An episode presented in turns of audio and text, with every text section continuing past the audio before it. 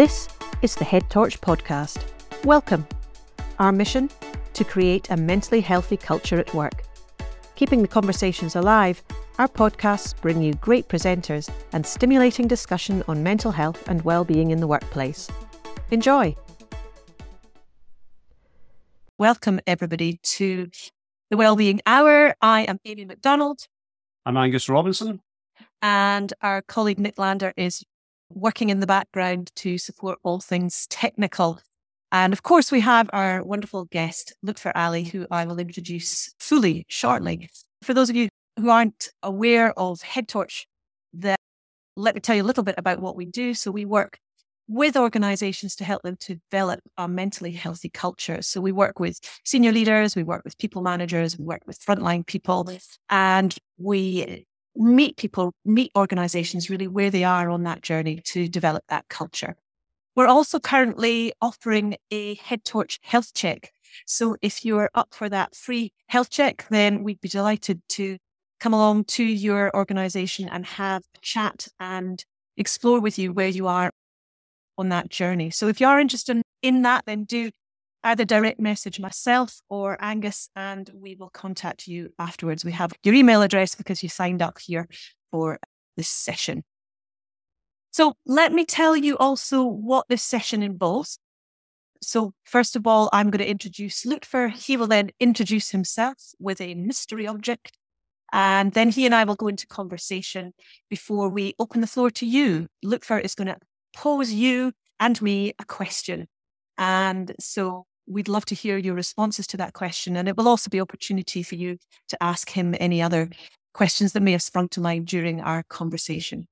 Lutfur and I will then go back into conversation and he will share a few of his top tips before I ask him some rapid fire questions towards the end when Angus will pick up the mantle and do the formal thanks and tell you what's coming up on the Head Torch calendar that you might be interested in the future.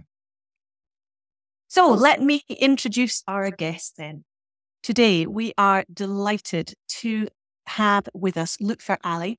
He is Senior Policy Advisor, Equality, Diversity, Inclusion and Transformation at CIPD, and he's been there since October 21 and he's a non exec director for the Business Continuity Institute. For over three decades, he's been working in public, private, and third sector organizations where he's championed the delivery of social justice, equality, diversity, inclusion, and sustainability. Before joining CIPD, he has been the director of EDI for the Tribal Group PLC head of EDI for the Department of Health and for the London Fire and Emergency Planning Authority. He was advisor to the Foreign and Commonwealth Office, advisor to the National College of School Leadership, associate to the National College of Policing, and before that, assistant chief executive for Tower Hamlets Council. Luke has also served on several judicial inquiries and government task forces, including for the Zahid Mubarak inquiry, the Prime Minister's Prevent Task Force, and the International Ministerial Working Group on Illegal Working. So Lutfur has not let the grass grow under his feet. Lutfur, let me hand over to you, please, and do share with us a little bit more about you and your mystery object as well. Gosh, Amy, thank you very much me for welcoming me and what a fantastic sort of introduction. Highly undeserving. Um, Not at I, all. I've just merely worked to survive and uh, had had you know equalities, inclusion, social justice as sort of guiding light throughout my life, and that's what it's been. Is something that I've acquired from my parents. My mystery object was this sun, but unfortunately, it was too large and too hot to handle. So I do have something that symbolizes the sun, which is a three quarters burnt purple candle, which for me at least is representative of my life and possibly many others' lives. So the candle symbolizes for me a life of warmth, support, and love. But I hope that the three quarter element is also there's a, a little bit more to give from from before I, you know, rejoin from whence I. So I think the reason I've sort of picked sort of the sun or, or the candle, as it were, is sort of kind of for me inspire spiritual awareness, uh, wisdom, tranquility, and certainly that's been the case throughout history. That candles have symbolized and had a significant place in worship, in in terms of healing, renewal, and most importantly for me, strength and hope. So I see words, and I think that's the topic today that we're going to be hopefully talking about an inclusive language, very much analogous with the sun and the candle, which can transform how we feel and how others feel around us. And it's this issue of feeling that I'd like to explore a little bit more with Amy later on. And how, with our words, we can create feelings of either doom or gloom or optimism and hope. I'll leave it there and hopefully we can explore some of this a little bit later on. Yeah, wonderful. Thank you, Luke, for How beautiful a lit candle. Just so tranquil and wonderful. So, yeah, our title is Words, your title is Words, Words, How Inclusive Language Delivers Business Goals. So, just touching on a little bit about what you mentioned there. I mean, words, they don't really deliver anything, do they? Look. Uh, I mean, that's a really important question. Do words in and by themselves deliver anything?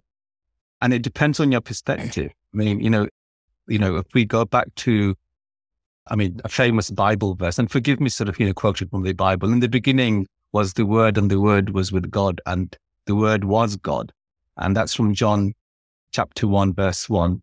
And in many other faiths as well, including Islam, it sort of talks about uh, in Islam, it says the very first revealed word was read, read in the name of thy Lord. Now, whether you follow a particular religion or belief, we know that words can be very powerful. They give expression to our thoughts. And when spoken, you know, those words can have a psychological impact on us. So when we hear them, how we hear them and what we see. So in some ways, it does have an impact. It does sort of have a bearing, deliver something. And it all depends on our perception of how we hear words and how we use them in yeah. the way that it seeks to create the reality around us for us and mm-hmm. others. Yeah. So I, I would say that it does deliver. And if we explore then further how words impact on organizational cultures, you know, so most organizations have a set of values, for example those are comprised of words. And depending on what those values are, in and by themselves, the word, words, when people read them, can have an influence on people. Uh, but then how they wish to use those words to behave in their workplace is then the next bit of that journey of how words impact the way we think and we be. Yeah, absolutely. Let's uh, let's get back to the organizational you know, words that are used for organization, organizational vision shortly, but just tapping into things like terms like work hard. We should work hard. What, why, why do you think we, what, what do you, well, what do you think of that? Well, I mean, again, it comes back to the type of words we use to mm-hmm. describe circumstances. If we were to sort of change that and say work with love, it immediately changes how we approach doing something doesn't mean that we apply ourselves any less. But to do it with love means that our psychological outlook towards the way in which we approach work completely changes. Because working hard means we have to work hard. And the term hard is actually hard, difficult. It's going to be difficult. So that means word is, work is going to be difficult. It's going to be challenging. It's going to be you know, where obstacles and issues arise, of course, those things are going to be there. But if we approach addressing those issues with love, with mindset of, that seeks to apply our and with a sense of self care, with a sense of caring for others, then that work becomes not hard, but easier and much more fulfilling in the way we seek to sort of approach delivering that yeah. work. But in that, I get that. I get that, Lutfur. I'm just wondering, you know, some people might react to, they might not react positively to being asked to work with love. You know, how could that be rephrased for people we that could might say, yeah, react I, negatively to it? I mean, we when we're encouraging our children or colleagues at work, you've got to work hard to achieve something. It's sort of psychologically embedded in them that it's hard. It's that term hard that's going to sort of permeate everything that's approached, involved in doing something. If we say work with love, with work with care, work with with compassion, work with empathy, you know, work with a sense of strong self belief and confidence. You know, it depends on how you want to phrase it, how you want to positively, psychologically approach doing something. And that's this, it's about that positive framing. And I know, I mean, all the latest research is coming out and sort of talking about, you know, how we create our own realities in the way that we seek to sort of define how we approach doing something. In the same way that, you know, we know that when we're with some people, there they sometimes can be called uh, energy vampires, you know, because they're constantly negative. They're constantly talking about, you know, complaining about things. There are other people who will uplift you because the words that they use are always positively framed, whatever challenging circumstances one might be in. Yeah, absolutely. It's about, I suppose it's about finding the language that's going to match that individual that we're talking to, isn't it?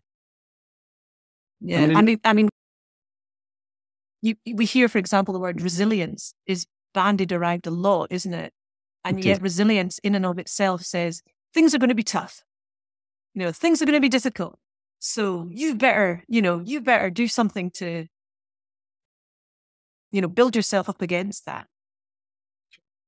and just i mean you know i mean the idea of resilience automatically of in terms of the meaning that we've attached to what that term is i mean it, the historical meaning of the term resilience was about you know ensuring that we are prepared we are planned we have got remedial measures in place we've got uh, approaches to how we overcome obstacles in place. So the resilience terms has acquired a certain negative meaning. And over time, something that's quite positive, a term that's quite positive can acquire a negative meaning and vice versa.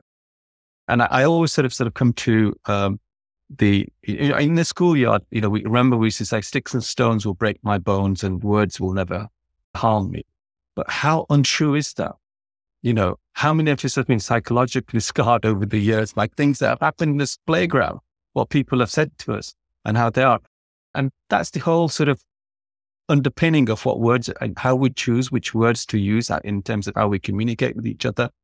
And not just sort of, you know, issues to do with what words there are, how those words are used in the relevant context matter as well. You know, just having nice words, but if the context is not right, it can have a sort of significantly different. Let me give you an example. Yeah. It's a relatively harmless sentence to say, girls are as good as boys at maths. Relatively harmless. But think about the subtle sexism that this, these words perpetuate because the statement's grammatical structure it implies that being good at math is a more common trait with boys than girls. And it's just a simple sentence. Or, for example, for a black and ethnic minority person like me, someone would often says to me, well, for someone like you, you speak English really well. Okay. You don't sound black enough to me. And this is something that's been said. I mean, one of the MPs, I think, got into trouble. An Asian MP got into trouble, remember, for calling the former chancellor not black enough in the way that he speaks. They got into trouble for that. And where does your family come from? You know, to the very famous in instance with the Queen's aide having to leave her job because she was incessantly asking a, a black guest where she was from. Yeah. So this is all called linguistic sexism or linguistic racism and regarded as a microaggression. Absolutely. So when that, because, you know, we've all been in that playground. And when that kind of behavior transposes it into the workplace, what kind of things have you seen happen as a result? Well, I mean, I think know, well, we've got to go and look at some of the historical context of this, which is that, you know, inappropriate language can marginalize, demean, disadvantage, and discriminate against people. And in extreme circumstances, you know, I mean, we had an earlier conversation before starting the, the this session. Is it can dehumanize people? That's you know, I mean, and that's the important thing that it starts off from fairly subtle, what's perceived to be sort of harmless words and sentences, can then lead to sort of extreme circumstances where, you know, you know, uh, people are made to feel separate, sense of shame, a sense of depression, self doubt, and it sort of seeks to perpetuate a sense of false belief about individuals, about their culture, about their gender, about their sex, about their sexual orientation, their age, disability, and a myriad of other personal identity and characteristics, you know, in terms of how they are. And I just want to sort of, without laboring the point, I want to sort of make this idea about dehumanization as a psychological process, you know, so that people could sort of understand the extent to which language plays this part in making people feel less than human. Um, and you'll see throughout history that, you know, the Holocaust, the Nazis were described as Untermensch, which is subhuman. You know, they were described as subhuman. You know, Jewish people were called rats and depicted as disease carrying rodents. And in everything from military pamphlets to children's books, that's how they were depicted.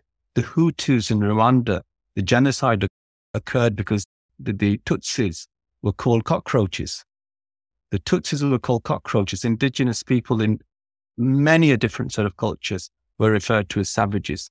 The Serbs called the Bosnians aliens, and the slave, slave owners throughout history considers, considered their slaves as sub, subhuman animals. Now, more recently, we'll see that Boris Johnson referred to Muslim women wearing niqab as letterboxes. And even more recently, an Asian ethnic minority home secretary, Suella Braverman, referring to immigrant invasion taking place in the UK. Now, you've, we've seen some of the classic sort of issues that have happened, attacks on immigration centers, you know, in Dover, in High Wycombe, the migration center, and far right extremist terrorists now have targeted Knowsley and riots taking place there. So those are very poignant examples of how language, yeah. and we're only looking at the UK here, not the United States, and there's far more, you know, interesting examples from there. Yeah, absolutely. It's horrific catalogue of how people can just be abhorrent, isn't it? A horrific catalogue. And I think the thing is, within organizations, very often people hear, you know, they hear somebody says something and it's just that one person saying something. But then there's, if that's not, if that's not stamped out, you know, if that language is not stamped out, what do you, do you what have you seen as the sort of ongoing result of, of that kind of language being, you know, being told that it's not acceptable. I mean, the result is that, you know, your colleague will, you know, on a practical level, be less productive. They may have, you know, more sickness days off work. They'll feel depressed. So, I mean, you know, some of this, I mean, research and statistics will show that people from marginalized and disadvantaged and discriminated against backgrounds are, you know, black and ethnic minority people are four times more likely to experience mental health problems in the workplace. The LGBTQIA people are two, two to three times more likely to have reported mental health problems in the workplace. You know, in terms of workplace conflict, all these groups, marginalized groups, experience a higher level of conflict in the workplace. It all leads to lack of productivity, people leaving their jobs, the organization coming under disrepute, especially if it goes to tribunal. Yeah. So the organization and brand image, etc., gets affected. Yeah. Uh, so from sorry, I'm just going to intervene. Yeah. So from bottom to top, right across. Right across. Right across. Right. It's impacting individually. It's impacting teams. Even impacting businesses. Even businesses even businesses like Starbucks, international business, Tesla, international business, yeah. Google, you, you name them, all of them have experienced some issues. I mean, I think Starbucks sent four million pound about two years, 2012, mm-hmm. in fact, where they trained all their staff. Where, you know, in, in one of their stores, they'd profiled black people and not allowed them to come in because they were wearing, you know, bling. They were wearing, you know, clothing and attire that didn't suit their clientele, that clientele, and they didn't let them in. So they spent $4 million or something in that region, closing all their stores to train staff for one day. And Tesla's got, I think, around 1,400 black and ethnic minority people that are taking class action lawsuit and around 800 women taking sexism discrimination. Wow. Well, and the list goes on and on. So what, what look for, what, just going back to making the, you know, as going back to the vision of many organizations that they have plastered all over the walls and so on of respect and integrity and honesty and all, you know, wor- words like really powerful words, positive words like that. How does an organization make those real on a day to day within, you know, on the floor, as it were? And I think it starts off at the very individual level. I think, you know, often, you know, people discuss and talk about leadership. And leadership, we're not just sort of talking about C suite representatives. We're talking about leadership at any level within the organization, you know, and it can be that, you know, you're a co worker and you can express a degree of power and privilege. So I think we've got to sort of talk about power and privilege within this, that whatever your power and privilege is within an organizational setting, you have a certain element of it.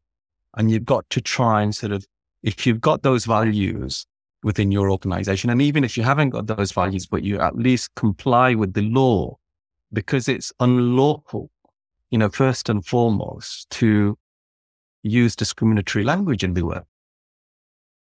And if we leave the legal bit aside, it's morally and socially unjustifiable to behave in that manner. It's just poor manners.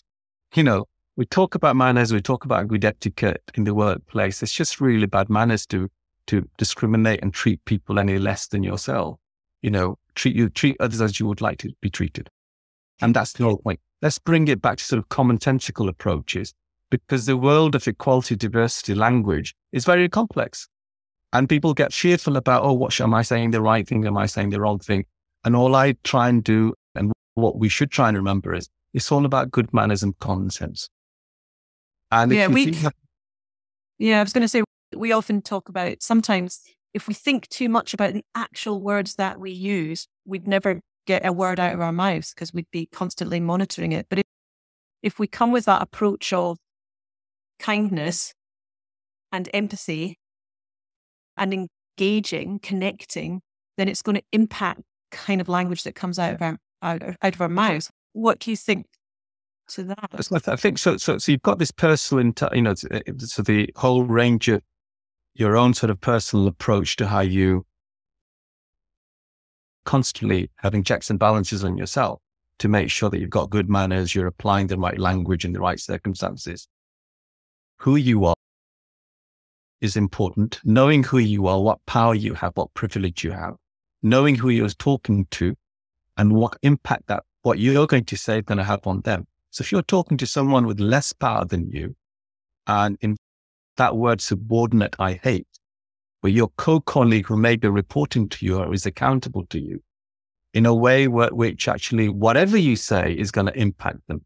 So using the appropriate words that might lift them up rather than pull them down, rather than undermine them, but up, you know, upskill them is what you need to be doing. And similarly, you know, I mean, if you look at a situation of a child parent relationship, which is the classic example, if a child jumps up and down all day and calling their dad, you're terrible, you're awful, or, their mother, you know, you're a, the worst mother in the whole world. Well, it's not going to make them the worst mother in the whole world, is it?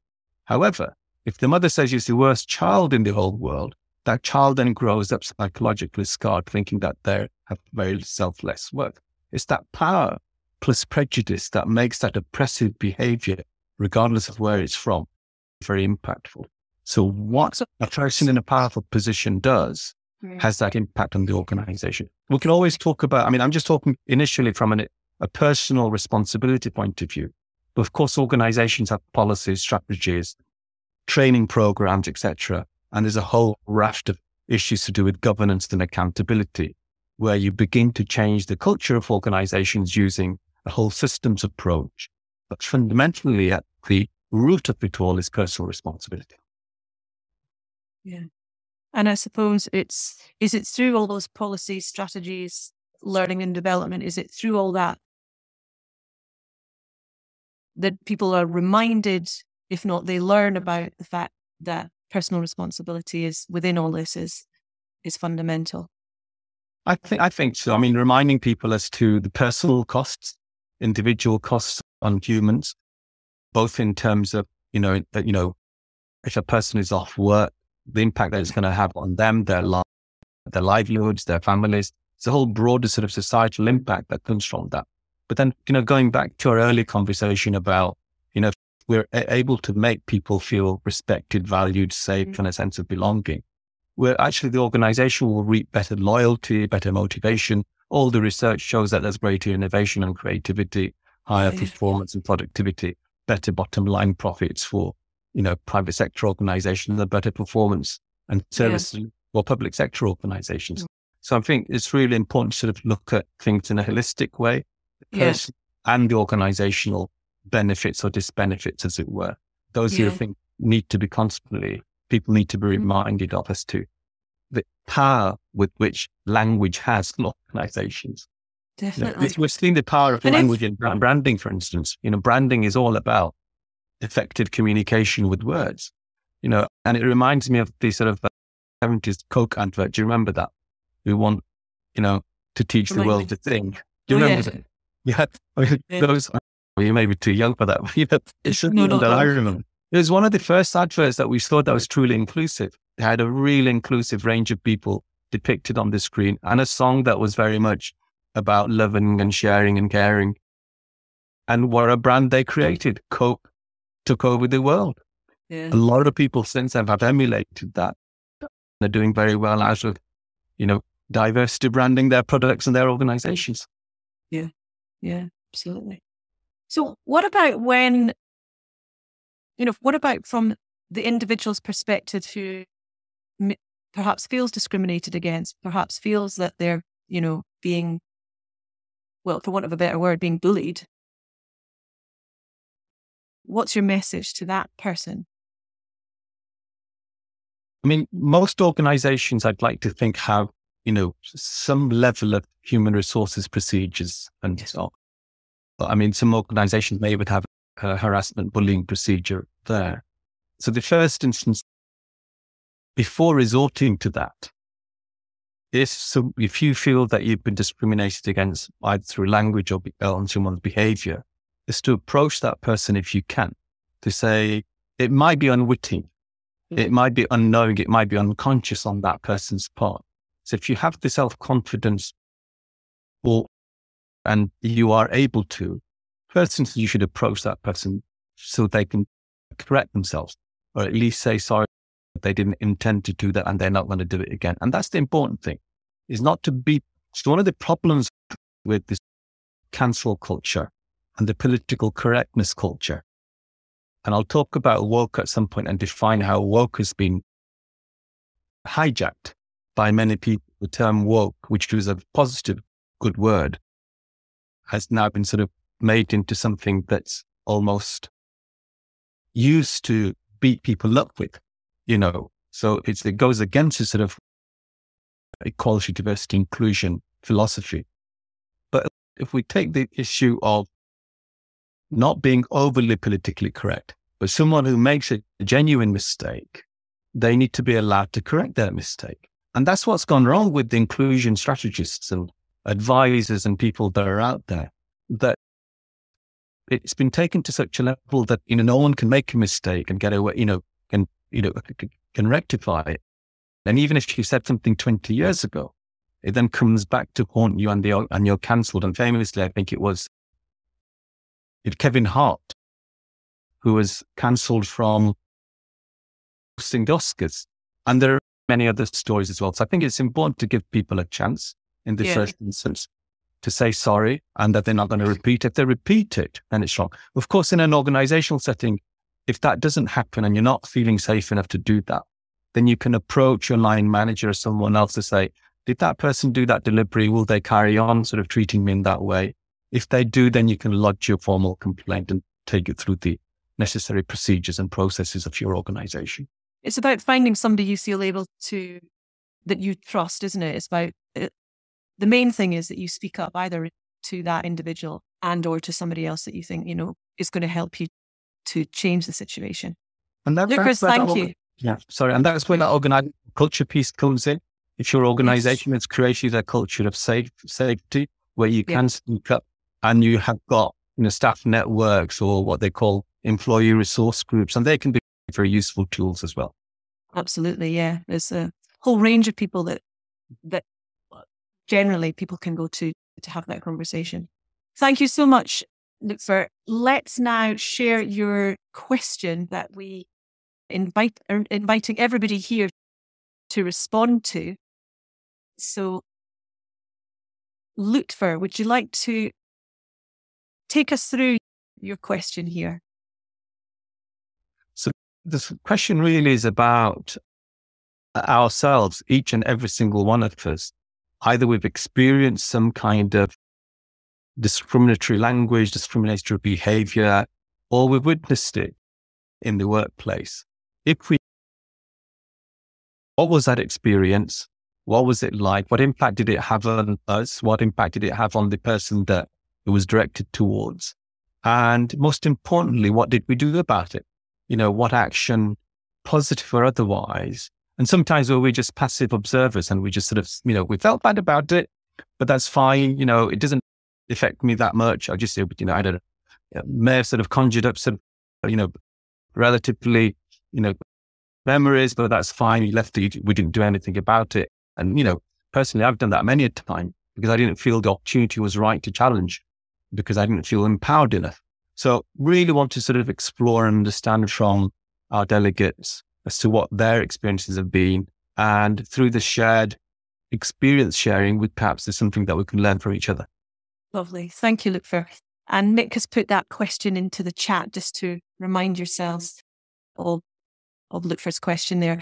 So yeah, we're inviting you now. Who who would like to respond to this question? And or if you've got any other questions, as I said, for Lutfur now is the time to maybe so you use the reaction, the hands up reaction or something so that we know that you you have you'd like to say something, that'd be lovely.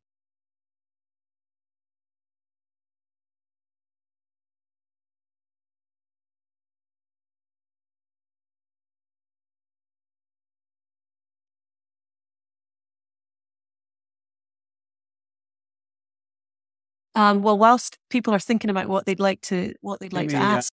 oh, you've got a question up there. Oh, has she? Sorry, I didn't yeah. see Jacqueline's Jacqueline hand up. Reed. Jacqueline Reed. Would you like to unmute yourself, Jacqueline? Sorry, I didn't see your hand up there. Thank you. I am unmute. Can you not hear me? Yes, I can hear you now. So, hi, Jacqueline. Do you just want to let everybody know where it is you work and then uh, share your thoughts with Lutfur? Yeah, so I work in Volvo Construction Equipment in Mother. So we are very proud have reached 9% female employees recently. Mm-hmm. So I don't know. I mean, I guess as a female, I've faced these issues over and over and over. You know, being a female, being blonde, you know, being spoken down to, you know, inappropriate sexual language being used towards you, especially when you're younger. And then now in a very male treated environment where I'm part of the senior members management team. And even in that, in the early days, it was very tough as a woman to be taken seriously. There were some members of that team who would look down at you, who would just make you feel like you didn't really have a voice, you even there in the first place? So personally, I suppose I have very thick skin. And that just made me tougher. I think it did make me tougher. It made me I was probably of an age where I was confident enough in my own ability not let that put me down, but it was very frustrating. And I did have the backing of some of the team. So I think it's about remaining confident in yourself, trying to build resilience mm. and trying to outthink some people. Thanks, so, thanks, Jacqueline. Thank you. Lutfur, What's your response to that? Do we just all need to get a bit tougher? Uh, my my response, first response is this: that it's fantastic that Jacqueline's been able to cope with that, and that she's been able to build her inner strength to be able to achieve what she's been able to achieve in her organization because of and in spite of all of those things that have happened to her. What I would say is that if those things, that discriminatory practice, that prejudicial behavior wasn't there, I wonder where Jackie would be today. That's my question is that if you hadn't had to put up with all that psychological stress, that physical stress, the impact that it might have had, your extra effort that you've had to put into having to deal with all of that, perhaps that energy could have gone into other things, whether in progress in the workplace or, you know, achievement in other areas. So that's the thing. So all of us that have to go through those discriminatory practices as oppressive behaviors, it takes a psychological strain. We tell ourselves we've coped. It's made us stronger that it's sometimes because of those things we've achieved what we've achieved. But then all the research shows that if those stresses and pressures weren't there, we could have potentially done even better.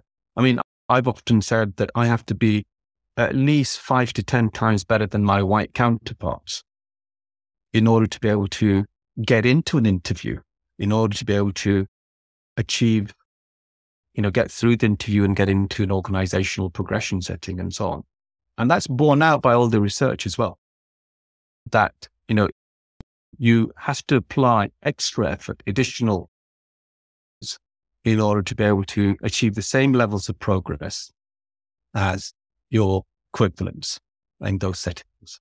So I think, so that, that's what I would say.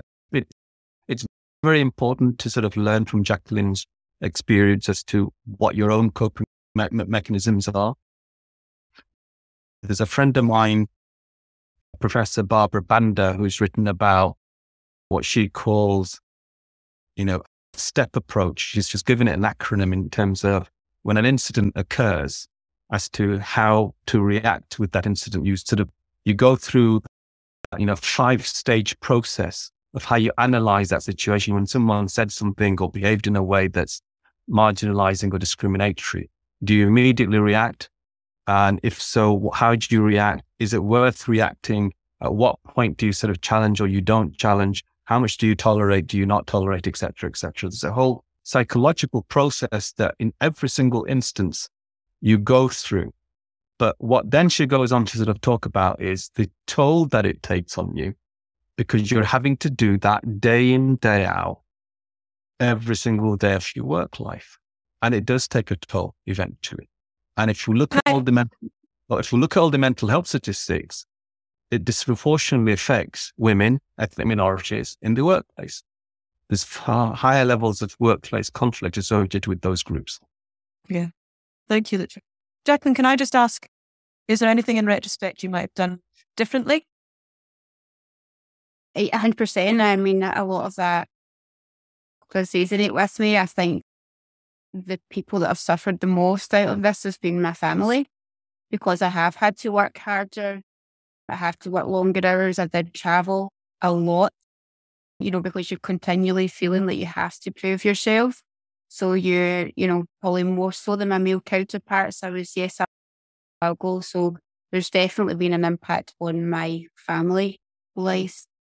And I, I can directly clear that to, to that. So yeah, uh, standing up for myself sooner and not beating myself up inside and for all maybe uh, confident on the outside, then I suppose just what Ali's saying that it's probably not true on the inside and yeah, constantly delivering more than what others are to overcome what you perceive of those especially. So yeah, I definitely agree with what was said and I do think it's the family that that suffer a lot of the time or other things. I do, you know, you know me, so you know, I like my exercise, my training. That's my mental stress relief. And I do practice self care. I do know how to read myself and, you know, and get the mood and get the thinking time. So I, I have learned a lot of lessons over the years. Yeah, but, uh, great. Thanks, Jacqueline. Thanks. That's uh, really powerful. Thank you for sharing. I think whole, even just the sharing stories can be a super support for others, can't it? Yeah, absolutely. I, I think it's through those stories that, you know, we connect, mm. we uplift ourselves, and we find out different ways of how, you know, we cope and how we not just cope, but actually how how we progress and achieve. Because it's yeah. that's what that that's the motivational element that comes out of those stories that that we share with each other. What's important is that that we don't feel victims, don't take the victim mentality approach to this, yeah. but very much that we take control of how to deal with these issues because inequalities, discrimination, prejudice has been around from time beginning. It's not right, but it's always been around. And it's to sort of see that as another challenge to address because it's not going to go away overnight.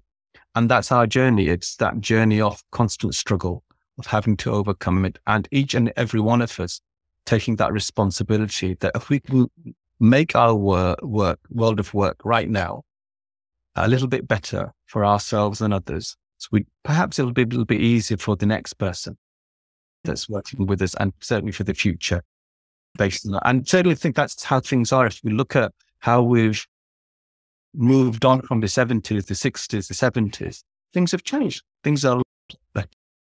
Yeah. Still a long way to go. There's still a long Great. way to go before. Let's share your top tips then. For number one, take personal responsibility. How can you harness and use the power of words to empower and uplift yourself and others? Do you want to talk us through that?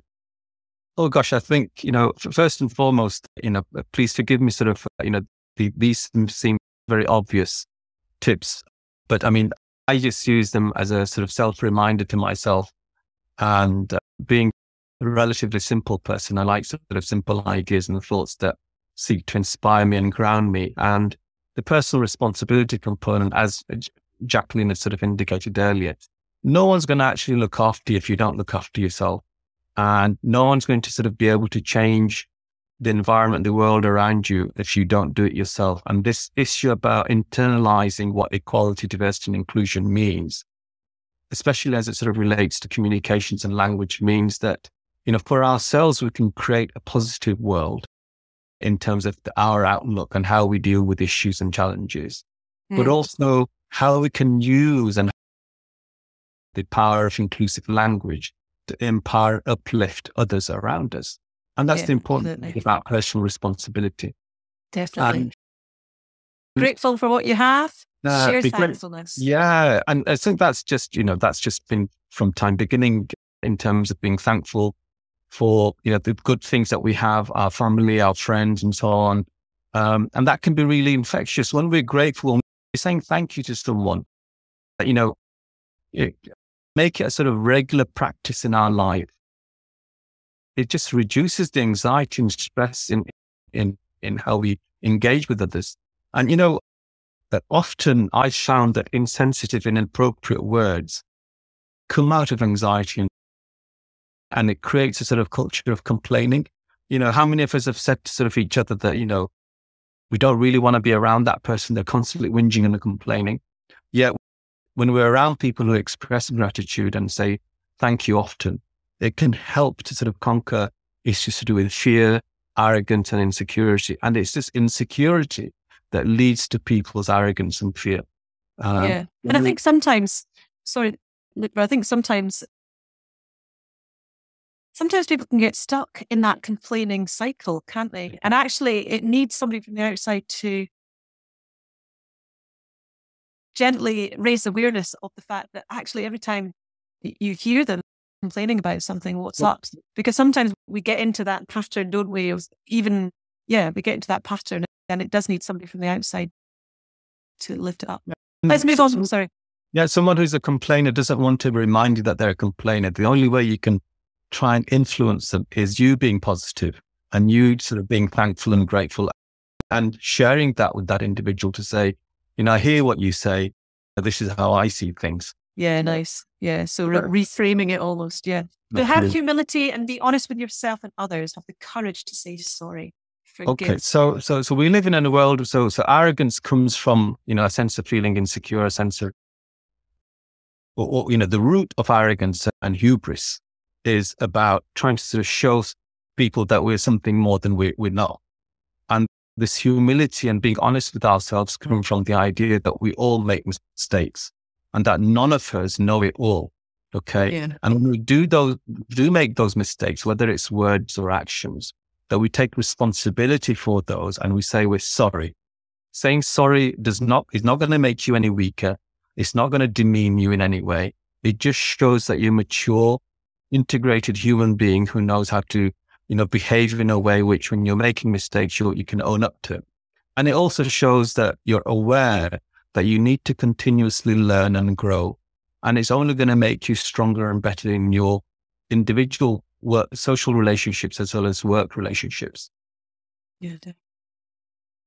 Be compassionate, have empathy, and practice being non judgmental. Challenge judge someone's behavior, not their humanity. That's great. Yeah. So, I mean, you know, how many times have we, you know, with the best of intentions at heart, we've, we've sought to judge people because of what they've done or something that they've said and so on. I think it's really important that we constantly have those checks and balances in ourselves that we approach the way that we see people and hear people with a degree of compassion and empathy. And it can, you know, affect you know, you know, how people behave towards us. It doesn't mean that we don't challenge inappropriate language and behavior, but we're not, we're challenging with compassion and empathy and understanding. And we're not sort of judging their humanity. So that's the sort of important thing. That's the distinction, important distinction that we need to bring. And within that compassion is this idea of forgiveness, you know, so that if someone has made a genuine mistake, that we seek to forgive them and we move on we don't forget what they've said, but we make sure we remind them that, you know, this is not something that's acceptable. Absolutely. And give of yourself, your time, support a colleague or someone in need from a mar- marginalized or disadvantaged background. Be a really caring person. Yeah. So this is about, I mean, when you give something, an item or money to someone, we've heard that you give very little, but when you give of yourself and your time, you give everything because in that moment, you're giving everything that you've got of yourself to that individual. Mm-hmm. And I think it's so very vital for people from marginalized, disadvantaged backgrounds that if someone in a position of power and privilege can be an ally, can be a sponsor, can be a mentor, can actually transform not just that individual's life, but that individual's family's life and the community and society that person is from. So being a really caring person and asking someone, you know, how they really are on a day to day basis how you really are and listening because we often ask ourselves, how are you? And the other person says, I'm fine. Thank you. And that's it. That's the end of that conversation. But actually, if we say, look, no, really, I want to understand how you really are, how things are. And we're, if we're observant about that person's expressions, body language and behavior, there'll be little small cues where they're actually asking for help, but they're not using the words to ask for help. Sometimes the people in the greatest need will never say, I need help but we need to be aware of those things and be available to provide that support, sponsorship, allyship, and mentorship to that person. For at the end of the day, what we give is what we get in return. Absolutely. Yeah. I mean, as you said, it's actually, it's not rocket science, but we do by human nature almost need to be reminded of these core skills, right? Absolutely. And, and, you know, a lot of this, I mean, again, I said it's not revelatory rocket science in terms of these reminders. These are all reminders that, and it's like sort of values that we have for ourselves and values that are in an organization. We know we, these, we may not never ever completely achieve them. I mean, you know, for me, I'm constantly reminding myself of these things to try and as, as a set of standards that I can hold to. Mm. And, you know, sometimes I'm not good enough to be able to sort of meet 50% of what I've just sort of said and, you know, shared with people. But at least it's there. At least I'm striving and we should all strive towards you know, these kind of sort of just and, and values that, that, that are good, you know, good, Absolutely. good for ourselves, but for our society. Absolutely. Great. Look, thank you so much let me just ask you a few quick fire questions. So, quick question and a quick answer, hopefully. We'll see how we go. So, Lutfur, what does vulnerability mean to you? means honesty. It means being honest with myself. It means that. So those are two words that immediately come to me because being vulnerable is an acknowledgement that I have limitations, that I I'm not going to be fantastic at everything. I'm uh, maybe reasonably good at some things. And it also means that this honest expression that people can understand who I am, what I am. So, and behave accordingly yeah. towards. Wonderful. What's going to revolutionize workplace mental health? I think, you know, we touched on this word love earlier. I think you will find increasingly even the great sort of management gurus and great leadership experts and writers talk about that. And, you know, you can term it as compassion and empathy. But for me, it's still the most powerful word that, that there is. It's the term that we need to sort of apply and bring into common workplace usage. You know, there is a lot to be said about that term. And it's not just sort of, you know, love in terms of, you know, individual personal relationships, love, the polemical love and the love around, you know, workplace relationships, you know, how we look after each other, care for each other. So you can apply whatever term that suits your organizational circumstances, but it's that compassion, empathy, caring will transform workplaces. Young people do not want to work for an organization that isn't compassionate, that isn't caring, that isn't empathetic, that doesn't work with love. Fantastic. And what message would you give your younger self, Lutfur? I remind myself of those five tips because I didn't have them when I was growing up. So I'd sort of go back to those and certainly to be a bit more disciplined would be sort of the key message to that I'd say to myself, be a bit more disciplined, apply myself a little bit more. Well, I don't know, but I mean, by, by the signs of your CV, you've been extremely disciplined. And I believe you're the the paper on inclusive language is coming out. Would you like to share with everybody when that's uh, Yes, I, so a labour of love for me and the CIPD. I've spent around eight, nine months of my work life writing this. We're hoping to sort of launch it sort of mid to late April. It's the inclusive language guide, which provides sort of a step by step approach for organizations, employers, people, managers as to how to use inclusive language. And very much this is the kind of things that we've talked about today, but also it provides an A to Z of all the terms that are used around the quality diversity inclusion landscape at the moment. Wonderful. Thank you so much, Lutfur. I'm going to hand over now to Angus to give his formal thanks to you.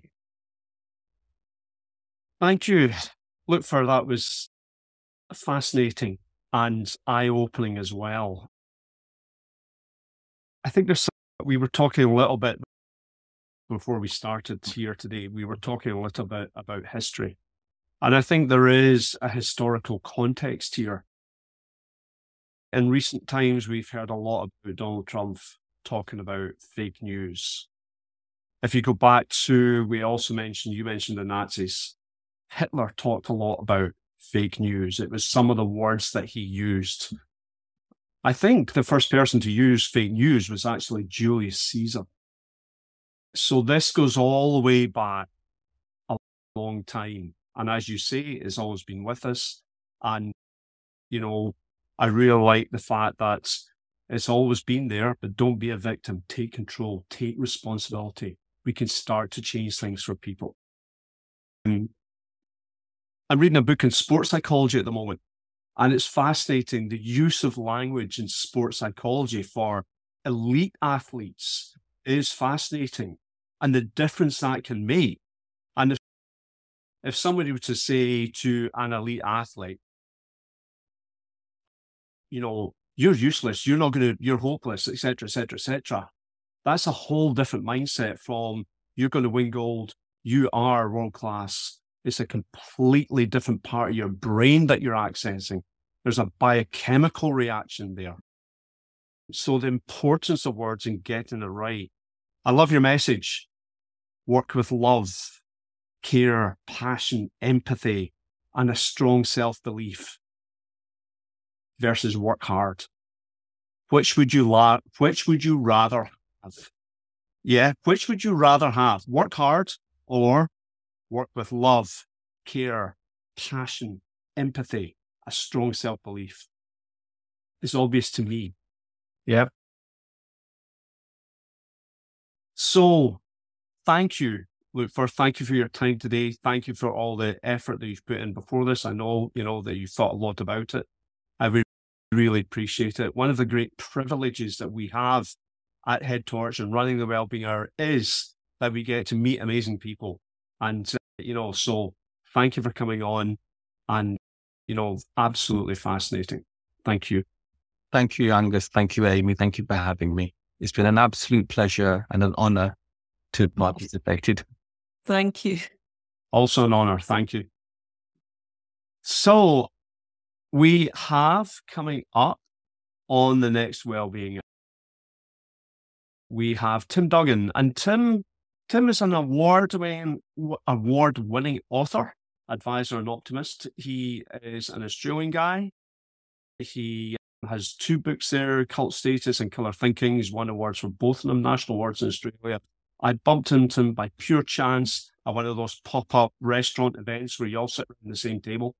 And so he's coming to speak to us next month, which I think is going to be fascinating as well. Uh, so join us then. It's 23rd March, again at 12 noon.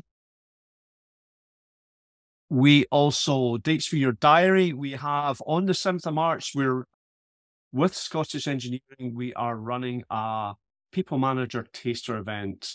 So if you'd like to join us there, please let us know and we'll send you the details. As I mentioned, we've got Tim Duggan on the Wellbeing Hour. We then, on 27th April, we have Rob Williams, and Rob comes from a vet practice called Vet Partners. Vet Partners have 8,000 employees in the UK and 3,500 employees in mainland Europe. So, not your average vet practice and he is head of talent. Again, we've known Rob well for a long time. And talking about words, Rob and I bonded over swearing one day. Yep. He's Irish. He was swearing in Irish. I was swearing in Glasgowian, and uh, we got on really well. So, follow us on LinkedIn. Uh, we do run events like this on a regular basis. So, follow us there and you'll see them. There is a reminder that if you want a free head torch health check, this is a one hour consultation drop us a note and we will happily do that with you. And equally, if you want to find out more about our tailored solutions for senior leaders, people managers, and frontline staff, give us a shout. And we'd be delighted to hear what you're doing in terms of workplace mental health. So, I think if there is nothing uh, left or any more questions, that is it from us today. Thank you very much, everybody, for coming along. We really appreciate you doing that. Thank you. Thank you, everyone. Thank you. Thank you. Thanks for listening to the Wellbeing Hour. We hope you enjoyed the conversation. These events take place regularly, so do join us for more. And if your organisation would like to develop a mentally healthy culture, we'd be happy to work with your senior team, people managers, and frontline staff. Please get in touch at headtorch.org. We look forward to hearing from you.